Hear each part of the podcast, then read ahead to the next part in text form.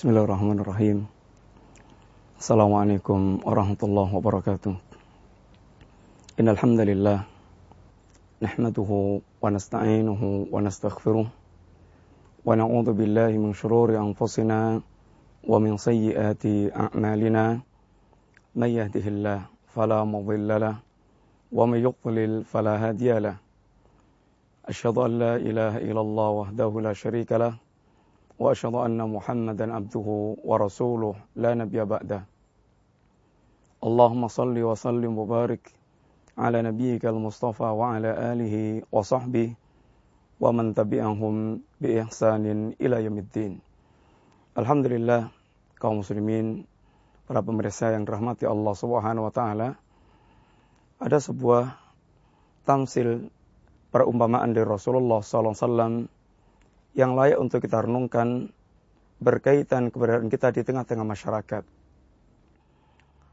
Apabila kita melihat secara real tentang keadaan masyarakat, maka bisa kita kelompokkan menjadi tiga kelompok besar. Yang pertama, mereka yang masuk dalam kelompok orang-orang yang disebut dengan istilah salih wal muslih.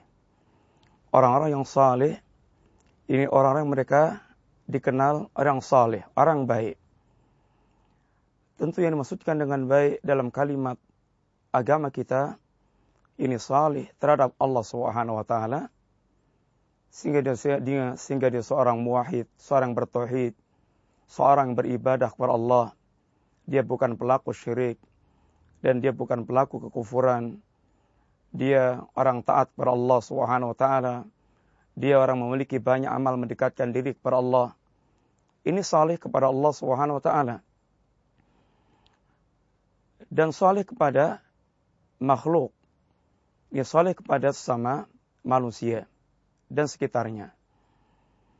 Sehingga di dalam Islam bukan dikatakan saleh seandainya orang dia sekedar kita kenal orang yang salatnya baik, orang yang puasanya baik, orang yang qiyamulailnya baik, akan tapi kemudian kita lihat dengan tetangga buruk, dengan masyarakat buruk, dengan kawan buruk, lesannya jahat, perbuatannya jelek. Dalam pandangan Islam ini bukan orang yang saleh. Karena Allah Subhanahu wa taala dan Rasulnya SAW selalu menggabungkan antara iman dan akhlak antara keimanan kepada Allah Subhanahu wa taala dan akhlak kepada para makhluk.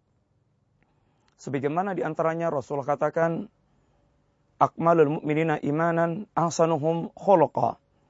Orang-orang yang mereka dikatakan paling sempurna imannya, orang paling sempurna imannya adalah orang-orang paling baik akhlaknya. Al-iman secara umum adalah iman kepada Allah SWT. Dan tentu memiliki tuntutan-tuntutan amal-amal keimanan dan akhlak secara umum adalah akhlak kepada para makhluk yang kita kenal.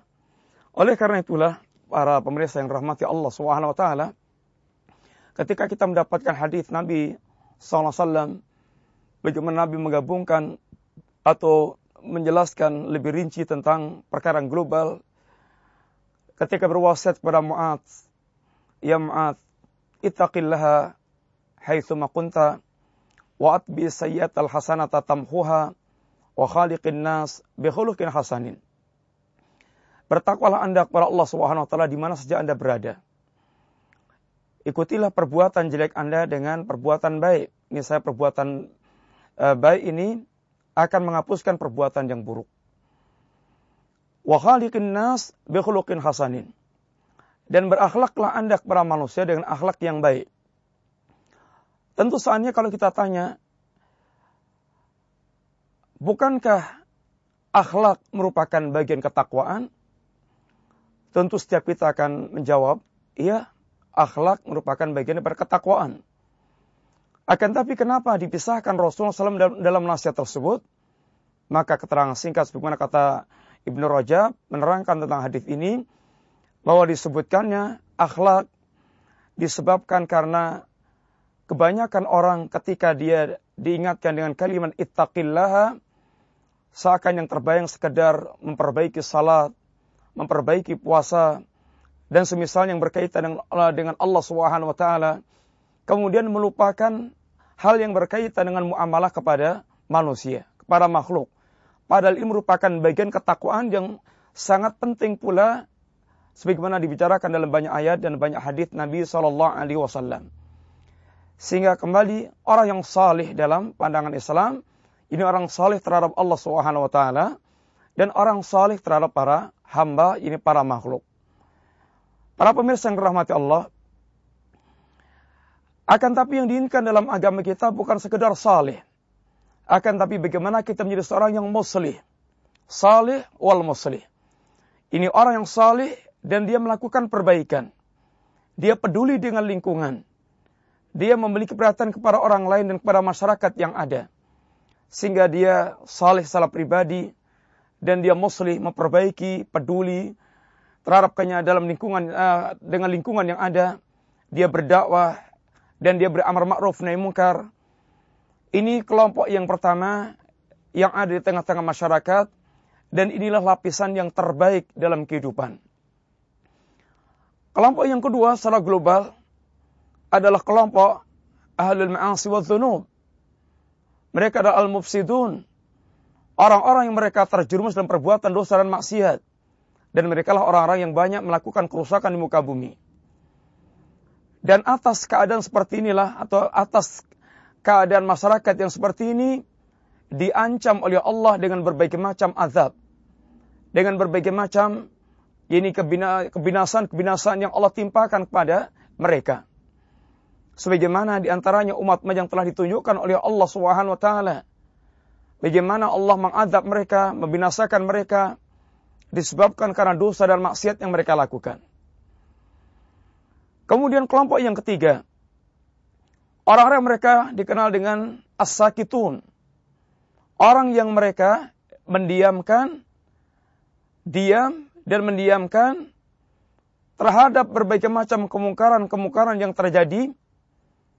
Dia tidak memberikan pembelaan, dorongan, dan dukungan terhadap kelompok yang pertama yang berdakwah dan melakukan gerakan dakwah dan beramar ma'ruf nahi mungkar tidak pula dia mengingkari pada kelompok yang kedua yang tenggelam dalam perbuatan maksiat dan dosa. Kaum muslimin yang rahmati Allah Subhanahu wa taala. Dua kelompok yang terakhir, yang kedua dan ketiga ini terancam dan masuk dalam golongan orang mereka dikenal dengan malunin, orang-orang dilaknat oleh Allah Subhanahu wa taala. Sebagaimana diungkapkan Allah dalam ayat Allah yang mulia lu'inal ladzina kafaru min bani Israel ala lisani Dawud wa Isa bin Maryam. Dzalika bima asaw wa kanu ya'tadun. Kanu la yatanahawna an munkarin fa'aluh. Allah katakan di antaranya telah dilaknat orang-orang kafir dari kalangan Bani Israel melalui lisannya Nabiullah Dawud dan Nabiullah Isa bin Maryam Tentu yang paling penting pertanyaannya adalah dengan sebab apa mereka dilaknat oleh Allah Subhanahu wa taala? Dengan sebab apa mereka dilaknat oleh Allah Subhanahu wa taala? Yang pertama kata Allah, "Dzalika bima asaw wa kanu ya'tadun." Mereka bermaksiat yang demikian karena mereka bermaksiat kepada Allah Subhanahu wa taala. Bukan mereka sekedar bermaksiat kemudian dia bertaubat kepada Allah Bukan mereka bermaksiat biasa karena ketergelinciran, tergelincir dari jalan Allah Subhanahu wa taala merupakan tabiat Bani Adam. Kullu Bani Adam khata. Setiap anak Adam pasti dia melakukan kesalahan dan sering melakukan kesalahan. Akan tapi mereka bukan sekedar melakukan kesalahan dan bukan sekedar terpeleset. Akan tapi mereka mu'tadun. Kanu la yatanahuna eh dzalika bima kanu yatadun mereka yang demikian karena mereka bermaksiat kepada Allah SWT dan mereka keterlaluan, mereka melampaui batas, mereka berlebih-lebihan dalam berbuat maksiat kepada Allah Subhanahu wa taala. Ini sebab yang pertama. Sebab yang kedua, kanu la yatanahuna an mukarin fa'alu. Mereka tidak mengingkari kemungkaran-kemungkaran yang terjadi di tengah-tengah mereka sehingga kedua-duanya kelompok yang dilaknat oleh Allah Subhanahu wa taala. Kaum muslimin yang rahmati Allah Subhanahu wa taala sangat tepatlah dan betapa sangat indahnya yang, di, yang diumpamakan Rasulullah SAW untuk mengembarkan keadaan masyarakat yang seperti ini. Di mana Nabi mengatakan, menyebutkan dalam hadis yang sahih, yang dikeluarkan oleh Imam Al-Bukhari, rahimahullah ta'ala, Nabi mengatakan, Mathalul qa'im ala hududillah, wa ma wal waqi fiha, kama thali qawmin istahamu ala safinah. Perumpamaan satu kaum al-qaim ala hududillah yang mereka mentaati Allah, yang mereka menjaga agama Allah, yang mereka ini melaksanakan aturan-aturan Allah Subhanahu wa taala. Wal fiha. Dan orang mereka terjerumus dalam perbuatan kemaksiatan. Mereka mendurakai Allah Subhanahu wa taala. Perumpamaan orang yang mereka mentaati Allah. Mereka ahlu ta'ah. Dan perumpamaan orang mereka bermaksiat kepada Allah. Mereka jatuh dalam berbagai macam kemungkaran-kemungkaran Kama thali qaumin istaham ala safinah. Perumpamaannya sebagaimana suatu kaum yang mereka berundi tempat di sebuah kapal. Fa'asaba ba'duhum a'laha wa ba'duhum asfalaha. Maka sebagian mendapatkan jatah di atas, sebagian lagi mendapatkan jatah, jatah di bawah. Fakana alladhi fi asfaliha idha staqa al-ma' marru ala man. Apabila yang di bawah ini mereka membutuhkan air, dia harus melewati orang yang di atas. Kebiasaan yang seperti ini dianggap mengganggu yang di atas. Waqalu sehingga mereka punya pikiran. Lau anna kharaqna fi nasibina kharqan walam nu'dhi man fawqana. Seandainya kita melubangi dinding kapal yang bawah ini, niscaya kita tidak akan mengganggu orang yang ada di atas. Ini pikiran yang dia cetuskan. Dan tentu ini seakan-akan adalah anggapan yang baik yang dia rasakan. Karena tidak akan mengganggu yang di atas. Akan tapi apa kata Nabi? Perhatikan catatan Rasulullah SAW. Wa in yasruquhum wa ma aradu apabila mereka membiarkan keinginan orang tersebut. Dia biarkan keinginannya mewujudkan apa yang diinginkan tersebut. Halaku jami'an, ini saya akan tenggelam semua penumpang kapal tersebut. Wa in akhadhu ala aidihim, akan tapi seandainya orang-orang itu mencegah, menahan, melarang apa yang mereka inginkan, najau wa najau jami'an, niscaya mereka akan selamat dan akan selamat pula yang lainnya.